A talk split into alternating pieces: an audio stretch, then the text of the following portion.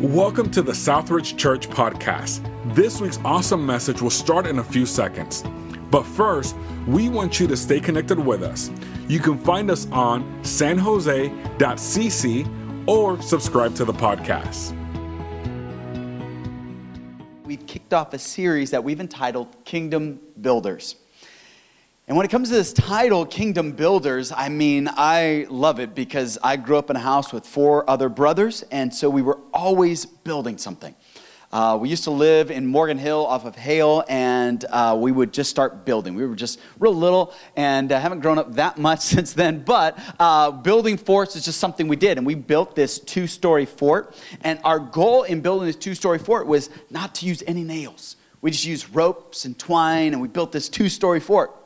And if you've ever heard of the story of the three little pigs, how the big bad wolf, he huffed and he puffed and he blew the house down, that's kind of what happened to this two story fort. Luckily, none of us were in it.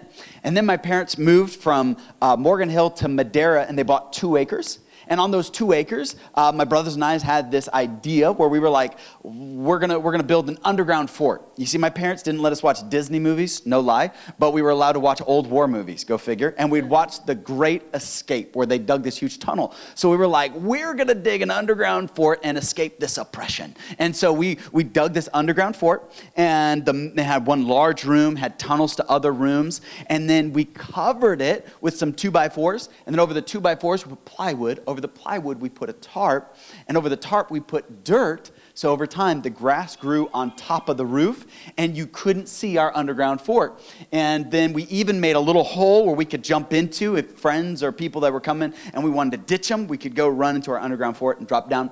And we, we used this other little piece of plywood that also had a tarp dirt and grass on it so we could cover the hole. And it was completely camouflaged. We would run and hide in there.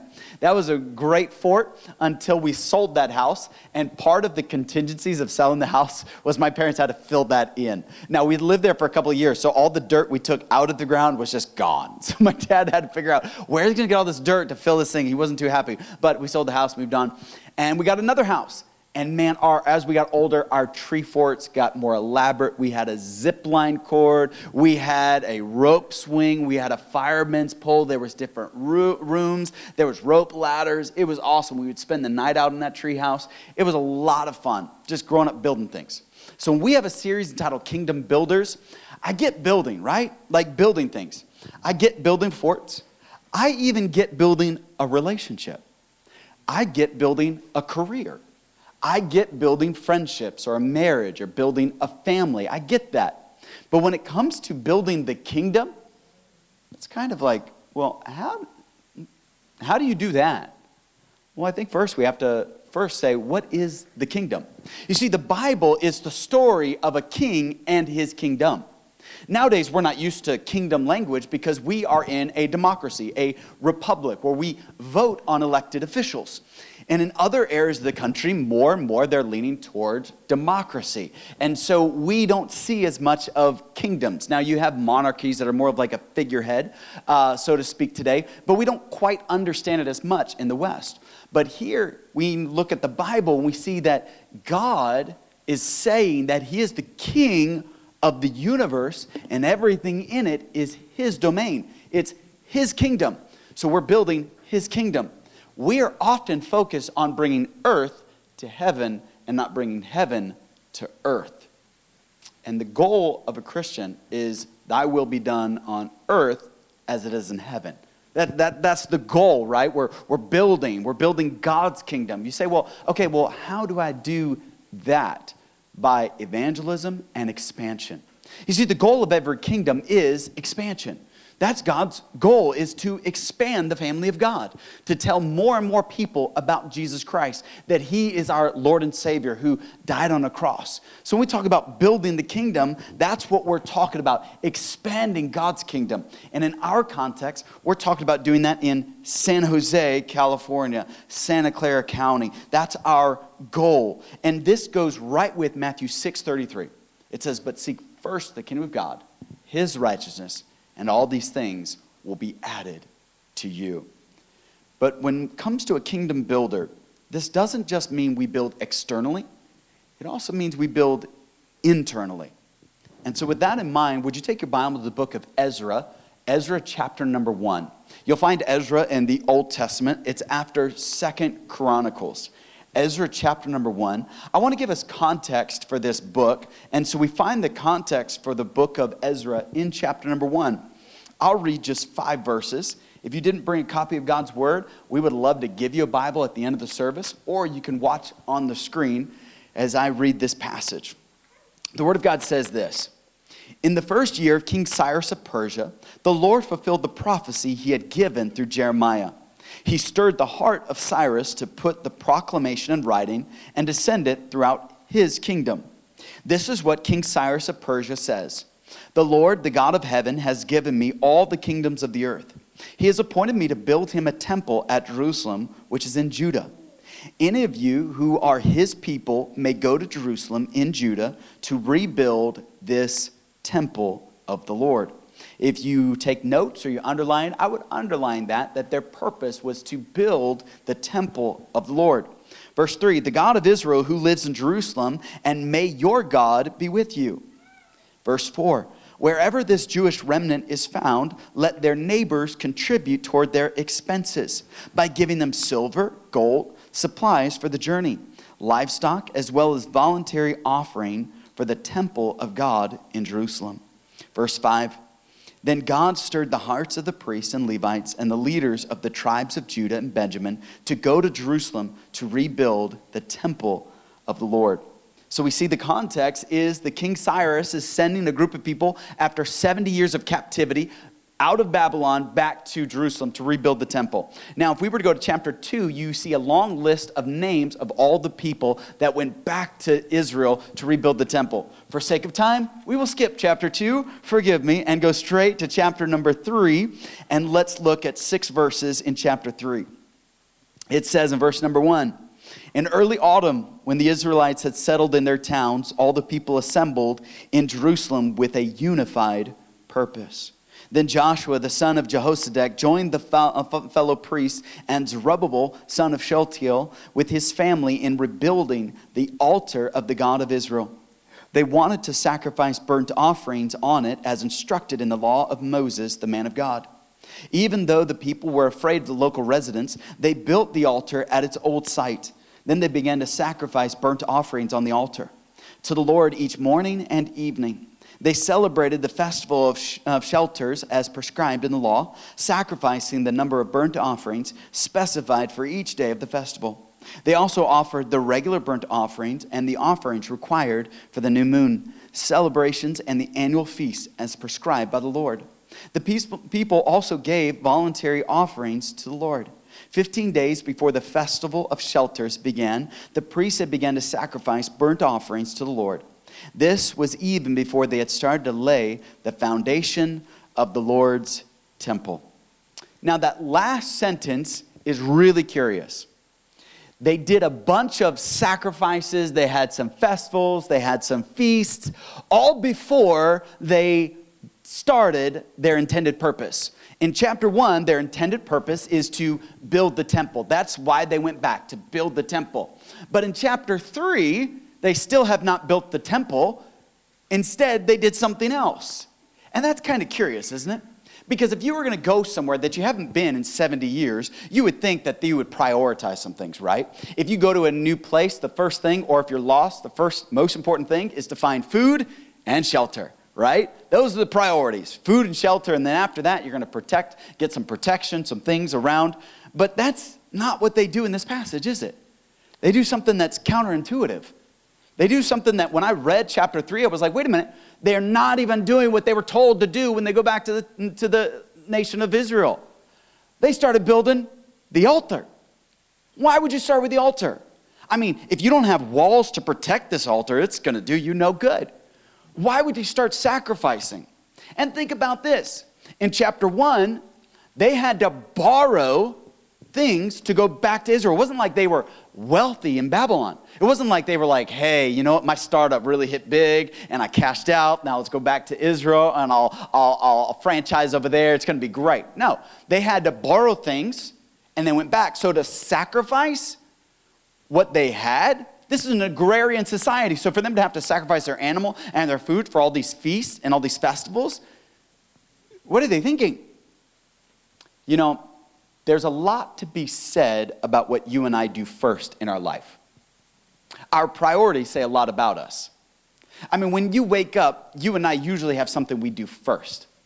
When I wake up, the first thing that I do, you're like, you kiss Jane good morning and say, Good morning, sunshine, you beautiful person, you lucky, blessed woman, you. No, not at all. That's not what I do. I probably should, but that's not what I do. The first thing that I do is I turn off my alarm clock, I get out of bed, and I make the bed. That's the first thing I do is I make the bed. It wakes me up, it accomplishes something. The first thing I do is I make the bed. The second thing that I do is I go downstairs, I grab my journal and I grab my Bible and I spend time with God. That's the first thing. You are spending the first day of the week in church. You're saying, "Hey, church first day of the week, this is important." I would also say that spending time at the beginning of your day is important because our priorities share a lot about us.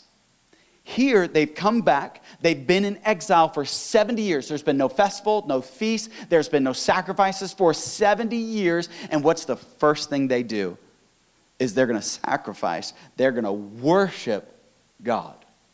The most important thing they could do was not build a wall, not build a temple, but was to sacrifice. You see, what they were doing is they were demonstrating something powerful and profound. You see, they were repairing the altar. And the altar means that you go from in to all in. You see, they were going to build up an altar and they wanted people to know we're not just in, we're all in. Because remember, they're sacrificing their livelihood, they're sacrificing their animals, and they are trusting God to provide. Because if they sacrifice these sheep, these goats, it's not like they can go to the Walmart, the Costco, and they can go over there and just kind of get whatever they need. There wasn't anything there. Everybody's been gone for 70 years. Jerusalem's weeds and everything's broken down and they have to repair it. So for them to sacrifice, this is a big deal, my friend. This is a huge deal. Matter of fact, I want to show you a picture of this altar. I want to put it up here on the screen so you can get a picture. There's the temple, there's the laver, they were washed, and then there's the altar. And they said they rebuilt the altar. That was the first thing they did. They wanted the altar. They wanted people to know this is what's important. This is our priority. My friend, what's priority in your life? You see, the priority for them was we need God. We're going to worship God, but we're going to put Him first. Why was that so important? Because the very reason they were in Babylon in the first place because of a thing called idolatry. You know what idolatry was? It was that their heart worshiped something other than God. So they were correcting the mistakes of the past. They said, hey, we learned a lesson after 70 years. We're not making that same mistake. Our forefathers, our, our grandparents, they were idol worshiping pagans that worshiped other false deities. We're going to worship the one true God. And they wanted that to be first. As they were rebuilding this nation, they said, God, you are first, which goes in track with Matthew 6 33. But seek first the kingdom of God. It's not what we're going to build externally in San Jose, but what God wants to do internally in your life and in my life.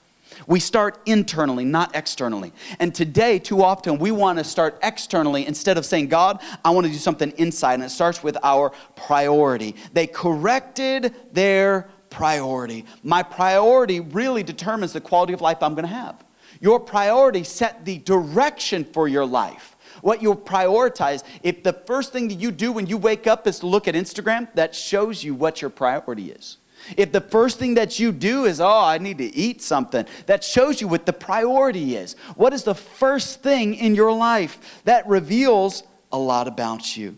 And their first act was an act of sacrifice. How powerful is that? How powerful is that where God is calling us back to, hey, it's sacrifice first. And here's what's wonderful you see, the altar represented a heart. We don't have an altar today, we have a heart. And our heart is much like the altar. Like the altar set the direction for everything Israel did, our heart sets the direction for everything you and I do. It all starts with the heart. This is why in the book of Proverbs it says, above all else, guard your heart, for everything you do flows from it. How do relationships break apart? It started in the heart what happens with a parent and their children? How did the division start? Well, you didn't have the heart of your child. What happened to a relationship is the fact that they want something, they want your heart. Children want the heart of the father. A wife wants the heart of her husband. The husband wants the heart of his wife. They want your heart. And isn't that interesting that God, when He sent Jesus to earth, Jesus rewrote the Ten Commandments? And He said this about the Ten Commandments. He said, Thou shalt love the Lord thy God with all thy finances. Is that what He said? He said, Thou shalt love the Lord thy God with all your service. Always be serving me. Is that what He said? Did He say, You will love me by giving everything to the poor? No. He said, You love me with all your heart, with everything you have. You see, a change of heart will change everything. And that's what they understood.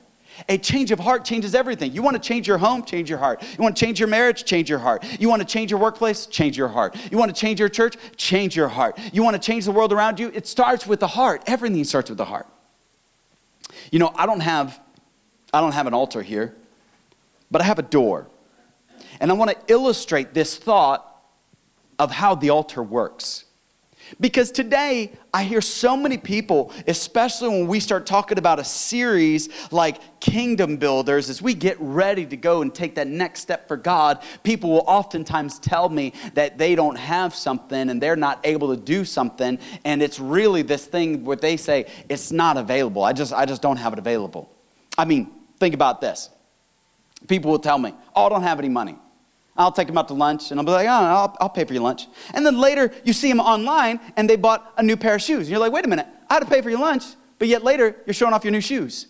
Or you see somebody and they needed to borrow some money and then you see them with a brand new phone. You're like, wait a minute, you had to borrow money, but yet the problem is their priorities. It's not that they don't have money, it's they have money for what's important. Isn't that interesting? I, I don't carry cash. I, just stopped because I always just give it away. I just, I just give away cash, so I stopped carrying cash. One day, a homeless person, he asked me, he was like, hey, do you have any cash? And I was like, hey, sorry, man, I just don't carry any cash. And he said, I have Venmo. And I was like, oh, you're slick, man. Like, that is slick. That is slick. That's, that's smart. He, he, knows, you know. I was, I was beginning to think he'd also say, hey, you can also wire me some crypto or something, you know. The homeless people, they're, they're on a whole different level around here. But it's amazing, right? Like we think we don't have money, but we have money for what's important for us. Time. Oh, time. People tell me, oh, Pastor, I don't, I don't have a lot of time. I'm busy. I, I've, I've done the same thing. I remember when I was going through college and I was working a full time job and I was taking 18 credits. Man, I was busy and I was like, I don't have any free time. And then I got married and I was in ministry and I was working a full time job and I was like, I don't have any time. And I look back when I was in college as a full time uh, student and working a full time job, I was like, what did I do with all that free time that I had? I had so much free time. And then we had our first child, Megan. And then I was sleeping at night. Jane was not sleeping. And, uh, but we were just like, where did all our free time go? We used to have so much free time when it was just Jane and I. Every stage in our life, we can look back and there was always more time than we thought. Talent. Talent. Isn't it amazing? People will say, ah, oh, I just don't have any talent. I'm not very talented. I love the Bible over and over. Jesus gives illustrations about how he multiplies. A good steward will take the talent and he'll multiply it, he'll double it, he'll increase it. I find it fascinating that people today will say, I'm just not very talented. The other day, I was putting in some stuff for a Pro Presenter. And our amazing intern, he was like, Well, I don't know how to do that. And I said, Guess what? Neither did I. I figured it out.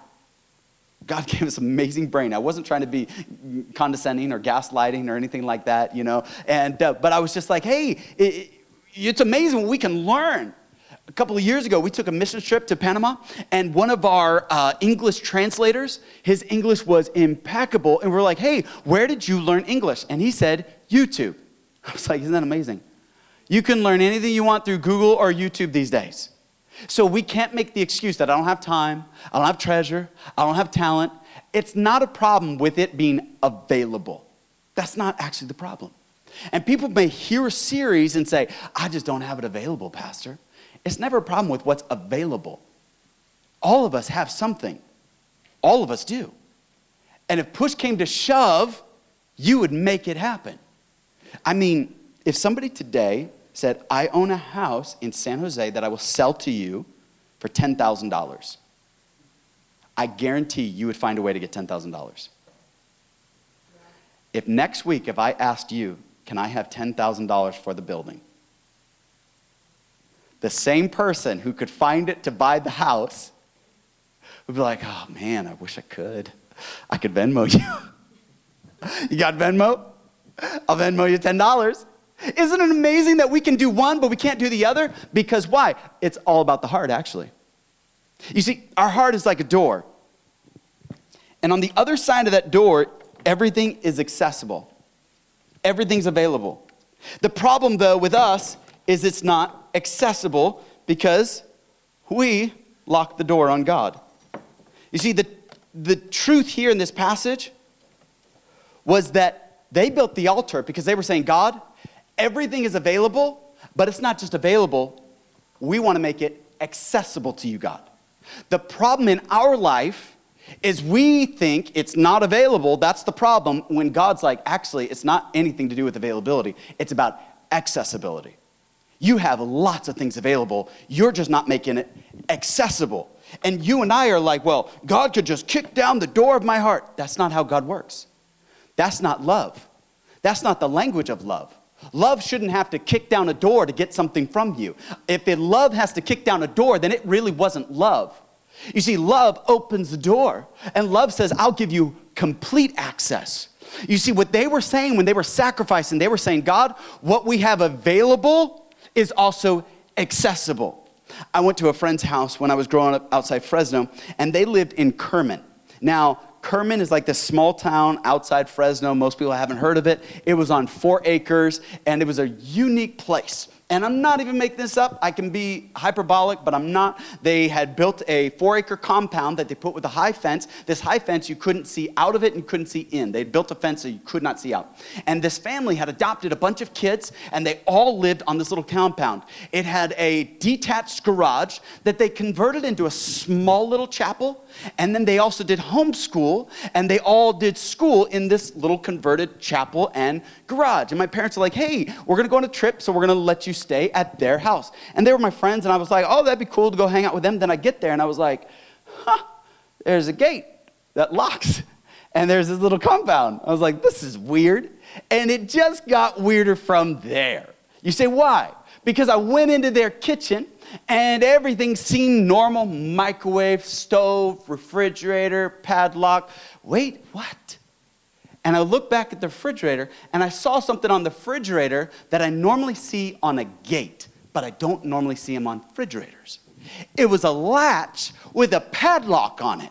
And I said, hey, shouldn't that be on a gate, not a refrigerator?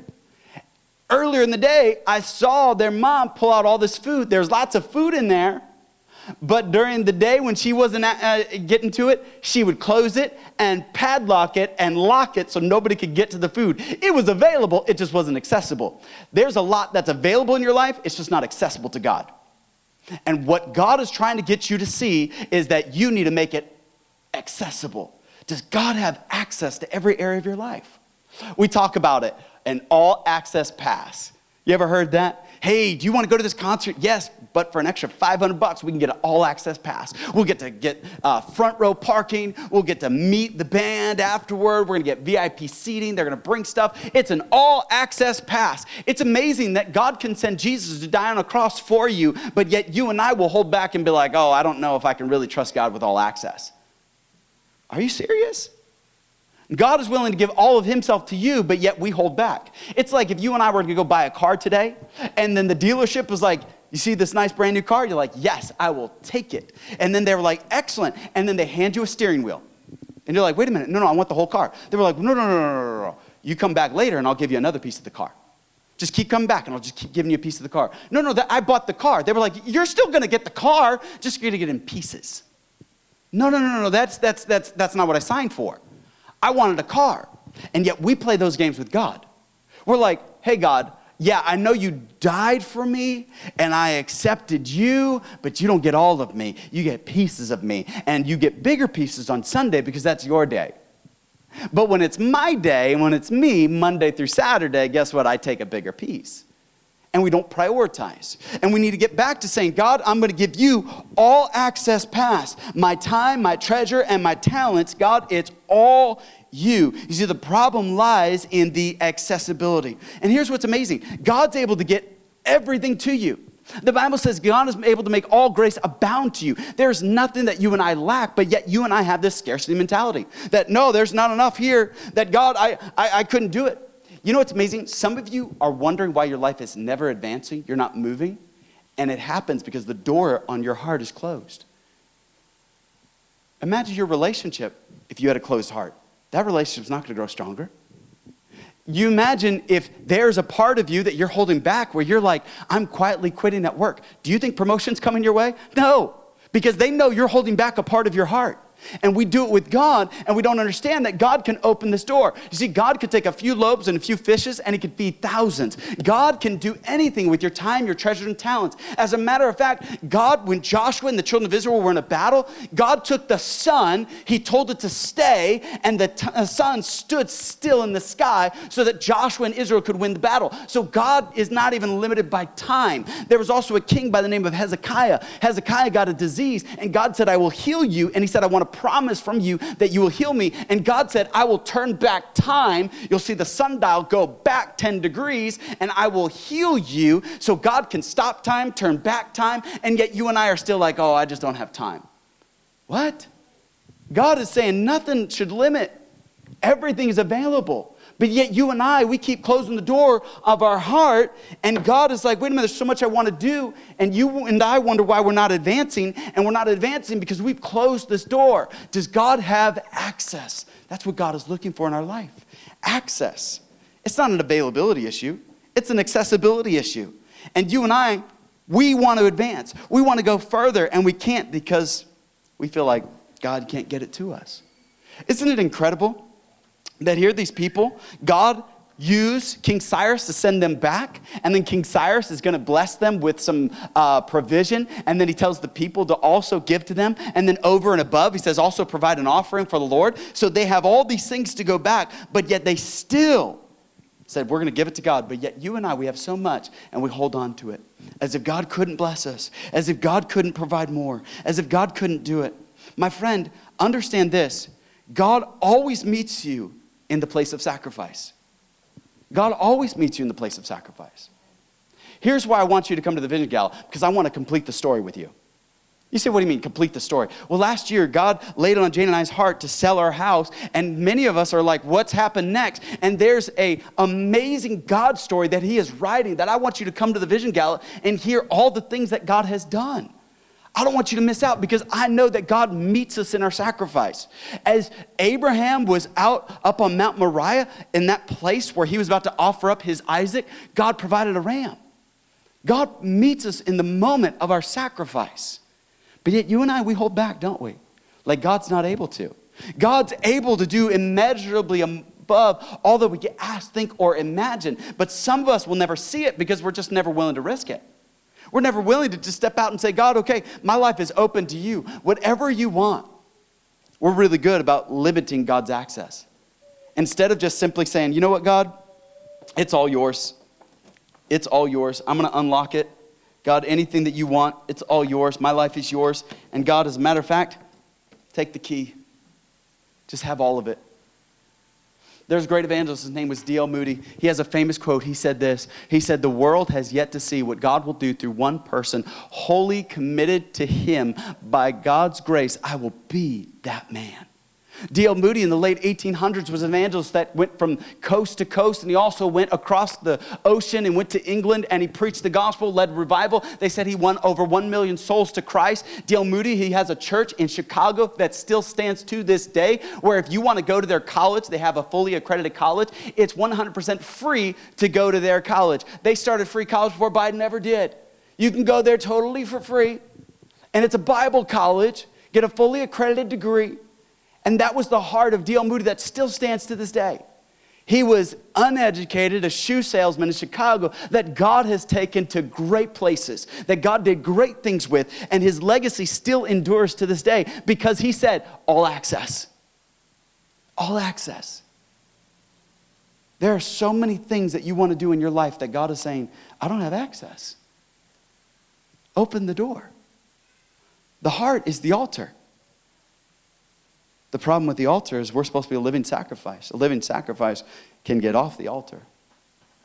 Have you gotten off the altar? Have you said, God, it doesn't matter if I'm here or if I'm not? And is God calling you back to Him? You see, God wants to show you that He will meet you in that moment of sacrifice. But I want you to get this, my friend. Kingdom building is a condition of the heart. That's what kingdom building is all about. I, I, love this. At the very end, in verse number seven of chapter three, the Bible says this Then the people hired masons and carpenters and brought cedar logs from the people of Tyre and Sidon, uh, paying them with food, wine, and olive oil. The logs were brought down from Lebanon, the mountains, and floated along the coast of the Mediterranean Sea to Joppa for King Cyrus had given permission for this. The construction of the temple of God began in mid spring during the second year after they arrived in Jerusalem. The workforce was made up of everyone who had returned from exile, including Zerubbabel, son of Shealtiel, Joshua, son of Jehozadak, and his fellow priests and the Levites. The Levites, who were 20 years old and older, were put in charge of rebuilding the Lord's temple. I love this. They focused on the heart before they focused on God's house. God doesn't want anything from you but your heart. Don't listen to me preach and say, God wants my money. God doesn't want one cent from you, He just wants you. That's what God wants. That you would say, God, I'm going to give you all of me. That's what God wants. And for you and I, we have to say it's heart before house. That God, it's my heart. Where's it in standing with you? If you have never given your heart to Christ, if you've never said, God, cleanse me, forgive me of my sin, come into my heart, that's the first thing that God wants. You see, Southridge Church does not want your money, we want your heart. Because we understand that where the heart is, everything else will flow from it. The relationships flow from it, the blessings flow from it. Because you can tell when you don't have somebody's heart. You can tell that person that comes into church and we're singing worship, and you could just tell where they're not into it. They're like, oh, yeah, this is amazing grace. I'm tired of this song. You could just tell they're not into it. Hey, you could tell when your spouse is not into it at home, where they're just going through the motions. Hey, can you help me with the dishes? Hmm. You can tell when a coworker's not into it. When a coworker's giving you attitude, working slow. I think sometimes we, we think we're pulling a fast one over God, like God doesn't notice that we're not really into it. My friend, God can tell if our heart's there or not. God knows. Every relationship, it starts from the heart. I once went on a date with a girl. This is not while I was married to Jane, this is prior, just in case you wondering. I want to just clear that. And I'm on a date with this girl and she kept going over to talk to this other guy while she's on the date with me. I finally looked at her and said, Hey, would you have rather gone out with that guy? And she looked at me and she was like, Yeah. And I was like, Then go over there with him. And then it was just me by myself. And I was like, thinking of that song, Lonely, I am so lonely. All on my own. Then Jane came in and rescued me, right? No, she didn't. She wasn't there yet. But you can tell when somebody's heart's not there. God knows when our heart's not here. And God is waiting where you and I will say, God, it's all access. I want to open this thing wide, God. My heart is totally open to whatever you say to me, whatever you want from me. It is all yours. All on the altar of sacrifice I lay. God, I just give it all to you. Whatever you want to do with it, it's yours. And what's amazing is in that moment we see how much God does with it because God is not wanting to take from you. He's actually wanting to take what you give Him, bless it, and multiply it, and then give it back to you. That's the amazing thing about God. God has everything, so the only reason He takes it is so He can give you something better. That's the only reason why God ever took anything, is because He has more for you. There's the story and you probably heard it, of the little girl who had a plastic string of pearls. And her daddy noticed that she had this little string of plastic fake pearls. And the daddy came over to his daughter and said, Can daddy have your pearls? And the little girl said, Not my pearls, daddy. These are mine. And the dad said, Okay. The next day, he asked his daughter again, Hey, honey, can daddy have your little plastic pearls? Pearls. This would happen over and over and over. Till finally, one day, the daddy went over to the his daughter and said, Can daddy have your pearls?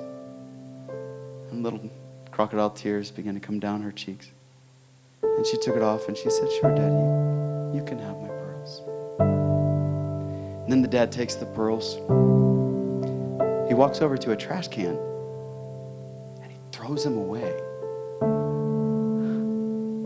And he goes over to his desk drawer, opens it up, pulls out a little box, a jewelry box, opens it up, and reveals a string of real pearls and hands them to his daughter. We're going to get to it. But this temple, it says the elders began to weep when they saw it, and the young men began to shout and dance. And then you hear a prophecy that this former house shall be greater than the latter house. Greater. This temple, the older ones had seen Solomon's temple. Solomon's temple was decked out in gold. It was made with brilliant alabaster columns. It was incredibly gorgeous. And so the older generation, all they could see was this old thing that they once knew. But what they didn't know was that 400 years later, Herod the Great, an evil, a wicked person, but a prideful person, Herod the Great wanted to show Israel how great he was. So, you know what he did?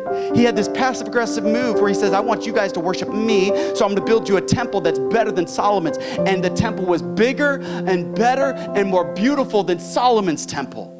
The foundation they laid. But it doesn't stop there. This temple that they were building, this was a temple that they were going to bring in lambs for sacrifice. But it was this temple that they're building in Ezra 3 that the Lamb of God was going to walk in. And the glory of God was going to actually fill it. God's not trying to hold anything back from you. You say, if I open this up, God's going to hold back on me. No, He's not. He has so much more for you. But will you say, God, my heart, it's all yours? Whatever you want. I hold nothing. I give it all to you. All of it is yours. What could God do in your family if you were 100% invested?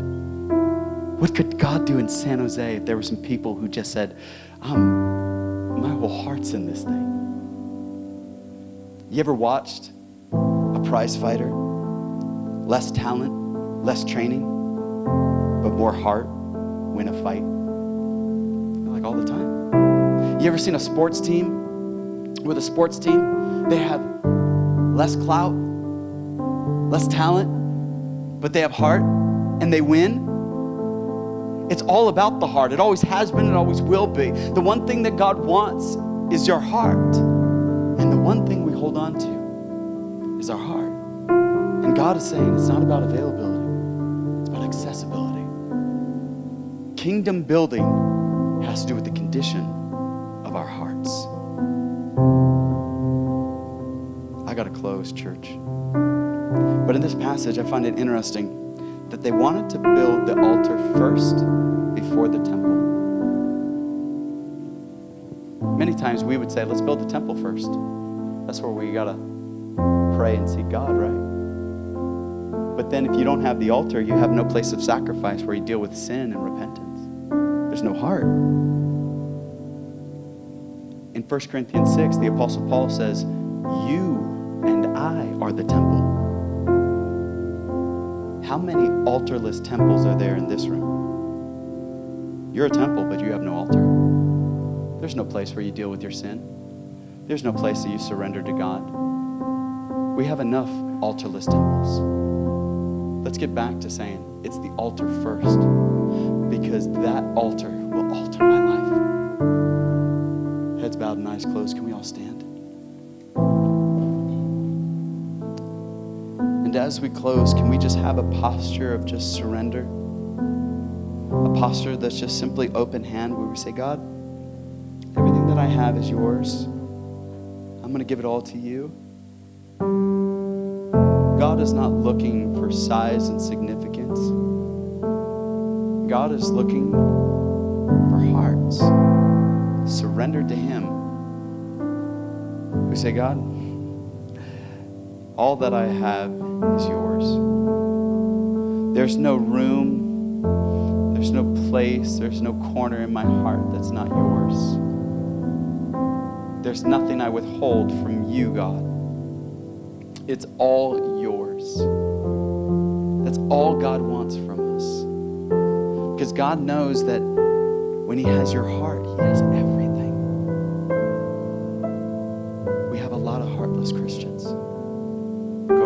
Motions. They don't understand why. And God is saying, Give me access, and I'll show you what amazing things I can do as we step through that door. Can I pray for you? How many with a heads bowed and eyes closed but an uplifted hand would say, Just pray that I would surrender my heart to God? Is that you? Can I pray for you? Oh, amen. Amen. God bless you. God bless you. Father, you see these hands that are just simply saying, God, I just let go. Can we do that in this place? Can we just lift our hands to heaven? Because when you lift your hands, it's the ultimate posture of surrender. When an army defeats another army, they have to raise their hands. And when you raise your hands, you hold nothing. You can cling to nothing. And God, our hands are lifted towards you. Our hands are fully surrendered. We're saying, God, we don't know what the future has, but we know that you have our heart in this moment. And we are fully surrendered to whatever you say,